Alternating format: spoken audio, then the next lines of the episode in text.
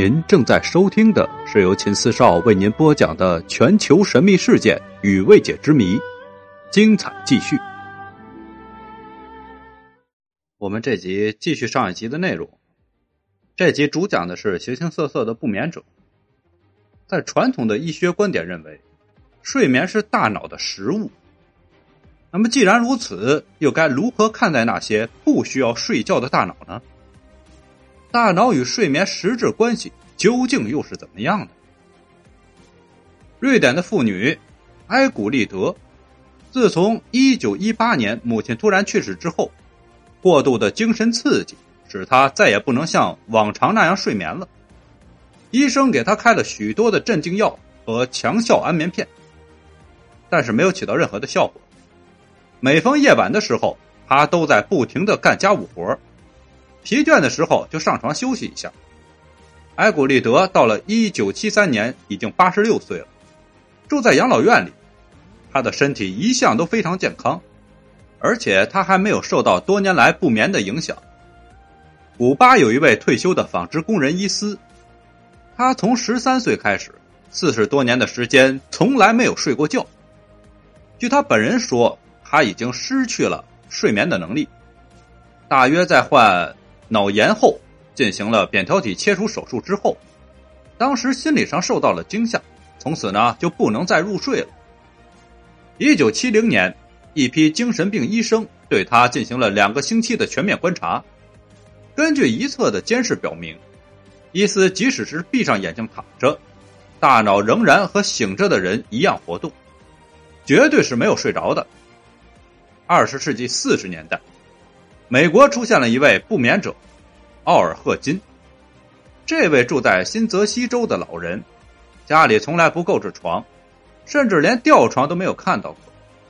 他的一生连张小床的经历都没有。许多医生轮班的监视，发现缺乏正常的睡眠的奥尔，他的精神状态和生理状态反而超出一般的人。当体力不佳的时候，他就坐在一张旧摇椅上读点什么。当他感到体力恢复了，又继续投入劳作。医生对奥尔的不眠现象无法解释，而奥尔的母亲则认为，这可能是与自己在生下奥尔前几天时受到了严重的伤害相关。奥尔到了九十岁的时候，他已经活得比正常人的睡眠更久了。那么，无法睡眠是不是属于一种脑功能的障碍呢？事实上，有些不眠者的智力倒显得更高一些。法国人列尔贝德，一七九一年出生于巴黎，一八六四年去世。在他一生的七十三年之中，居然有七十二年没有睡过一次觉。这种情况源于他两岁时的一次事故，也就是一七九三年，他和母亲一起去看望法国路易十六被处绞刑的场面。不料观众席倒塌，把他压在了下面，昏迷过去。后来他虽然被医生抢救而复生，但是他的头盖骨啊已经是破裂，不能再修补了。可能就是由于这个缘故，他的一生之中都无法再睡觉。但这并没有影响他日后的读书与治学。列贝尔德后来成为了颇有名望的学者。列尔贝德的大脑究竟是怎样像心脏的那样无休无止的工作的呢？西班牙的塞托维亚在他十九岁的那年从睡梦中惊醒，此后的睡眠日减，到了一九五五年的时候，睡眠就跟他无缘了。三十三年来，这位西班牙人已经度过了一点二万个不眠的昼夜。尽管塞托维亚长期不眠，他却体格非常健壮，精力旺盛。看上去没有一点的疲倦感，反而倒显得朝气蓬勃。每天到晚上，他都像正常人一样躺在床上，但是不睡觉，而是读书、听收音机。清晨的时候，他就和大家一样起床，开始一天的工作。就这样，日复一日，年复一年，没有甜蜜的睡眠，就没有甜蜜的梦。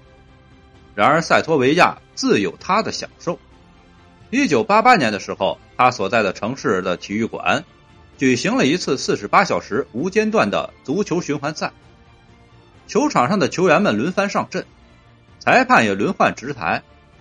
看台上的观众换了一批又一批，唯独他一个人坐在看台上大饱眼福，连续观看了两天两夜的全部球赛。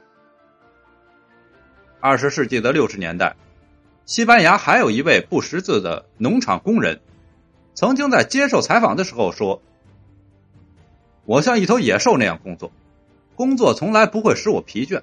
如果我能够读书，晚上的时间就会变得有些短了。”面对着这些个形形色色的不眠者，医学者们的见解大有分歧。有的认为大脑属于偶然的变故而激发了潜在能力。造成了有些人无法正常睡眠，有的提出所谓的不眠是相对的，只有不眠者和周围的人对骤然而至的短暂睡眠状态没有察觉罢了。更多的意见则认为这是一种极端的现象，答案答案可能要从大脑解剖学上的新发现中去寻找。本集故事呢，一共两期，就讲到这里，感谢您的收听，祝您收听愉快。感谢您的收听，请关注秦四少，后面更精彩。祝您收听愉快。